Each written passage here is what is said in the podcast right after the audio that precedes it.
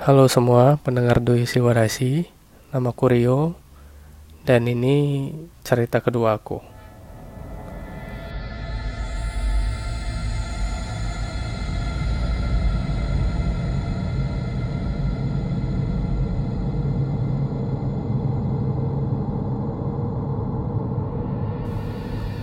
Cerita ini terjadi sekitar tahun 2002. Pada saat itu aku masih SD kelas 6. Dan pada masa itu, pada waktu itu, aku dan temen satu kampung rumahku itu, kita selalu uh, sholat maghrib dan sholat isya itu kita selalunya sholat di musola di dekat rumah kita. Yang mana musolanya itu di depan rumahku banget. Tapi agak masuk gang sedikit. Mungkin sekitar 50 meteran. Nah, posisi di depan rumahku ini dari zaman dulu itu ada tanah kosong yang memang dipenuhi dengan pohon rambutan, pohon pisang. Tapi agak ke belakangnya lagi itu ada lapangan kosong yang bisa yang bisa buat main bola gitu yang biasa kita dulunya itu main bola di situ seharian. Nah, yang uniknya dari lapangan ini dan tanah kosong ini di situ ada terdapat satu pohon yaitu pohon belinjo. Di situ uh, beredar kabar bahwasannya di pohon itu pada zaman dahulu ada seorang perempuan yang gantung diri di sana. Memang saat kita dulu bermain bola, kalau udah mau maghrib aja itu nggak pulang, pasti itu suasananya itu udah berubah banget di area-area pohon tersebut. Kalau bolanya, bola kita pada saat main bola itu nyasarnya tuh ke sana, kita udah nggak tolak-tolakan aja tuh sama teman-teman pada waktu itu untuk ngambil bolanya karena takut gitu. Singkat cerita pada waktu itu uh, musola yang biasa aku dan temanku ini sholat di sana itu posisinya tuh deket banget tuh sama si pohon itu hanya terha terhalang satu rumah tapi dari musola ini kelihatan pohon itu. Sampai akhirnya aku dan teman-temanku tuh sholat isya di musola tersebut. Aku lupa hari apa, tapi uh, pada waktu itu tuh kejadian itu lagi gerimis gitu. Nggak nggak hujan deras, tapi gerimis, rintik-rintik kayak gitu. Tapi tapi terus aja rintik-rintik gitu dan di musola itu kalau buat anak-anak itu dia uh, kita sholatnya nggak di dalam. Kita tuh di di samping kanan kirinya gitu.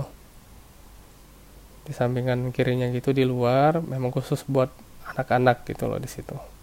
Karena kan kadang-kadang anak-anak itu kan berisik makanya tuh ditaruh di teras samping buat sholatnya. Kebetulan pada waktu itu saya dan teman-teman tuh di teras sebelah kanan. Yang mana kalau kita noleh ke kanan itu tuh udah ngelihat pekarangan rumah orang dan pas banget ngelihat si pohon beli, beli belinjo ini. Gitu.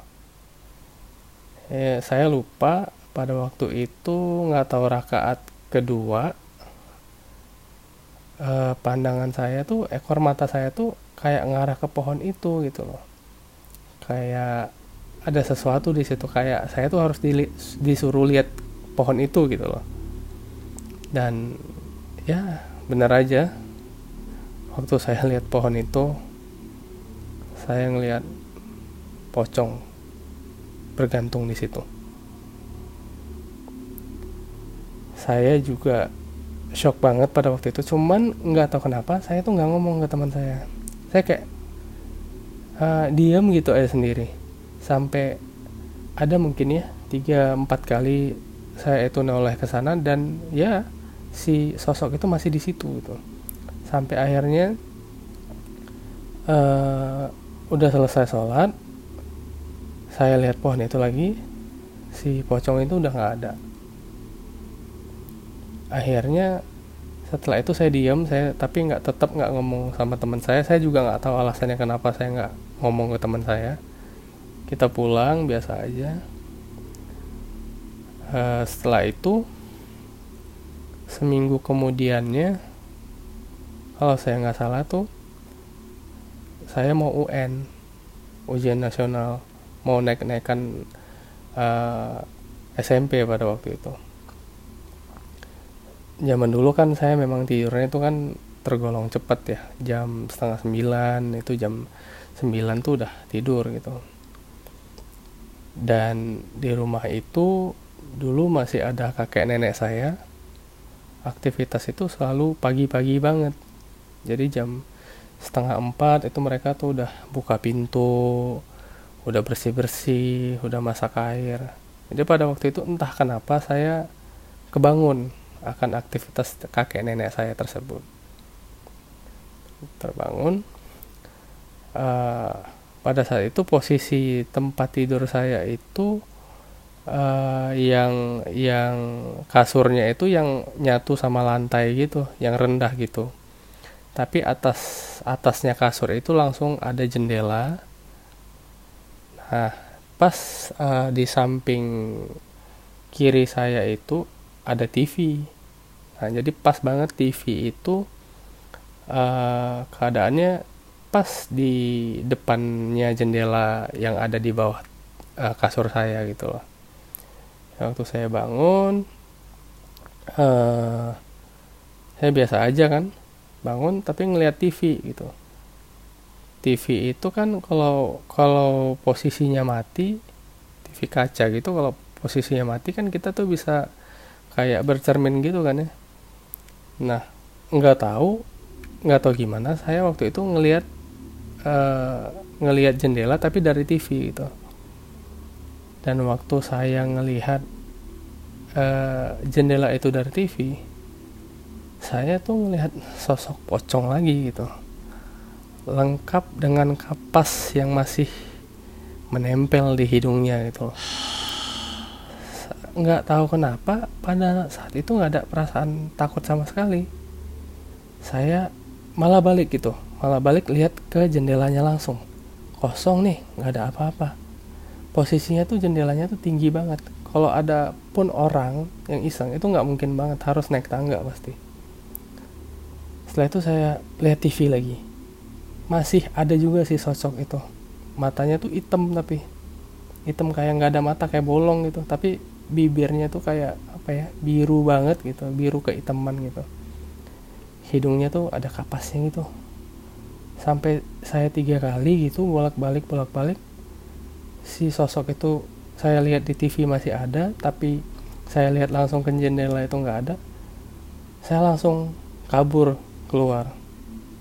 Kabur keluar saya nggak berani masuk kamar sampai memang matahari itu uh, bersinar gitu. Setelah itu udah saya biasa aja saya berangkat sekolah saya melakukan ujian nasional pulangnya dari sekolah saya nggak tahu gimana tiba-tiba saya tuh demam demam yang tinggi. Barulah pada waktu itu saya ceritakan kepada kakek nenek saya dan kedua orang tua saya bahwasannya pagi tadi saya tuh melihat ini ini ini ini melihat sosok tersebut. Dan saya seketika pada waktu itu uh, bahasanya di saya itu apa ya di semangatin gitu didoain. Setelah itu besoknya baru saya normal lagi sembuh lagi. Itulah cerita pertama saya saya melihat sosok dan sosok itu pocong. Ya begitu dulu cerita saya. Tunggu cerita saya selanjutnya ya. Terima kasih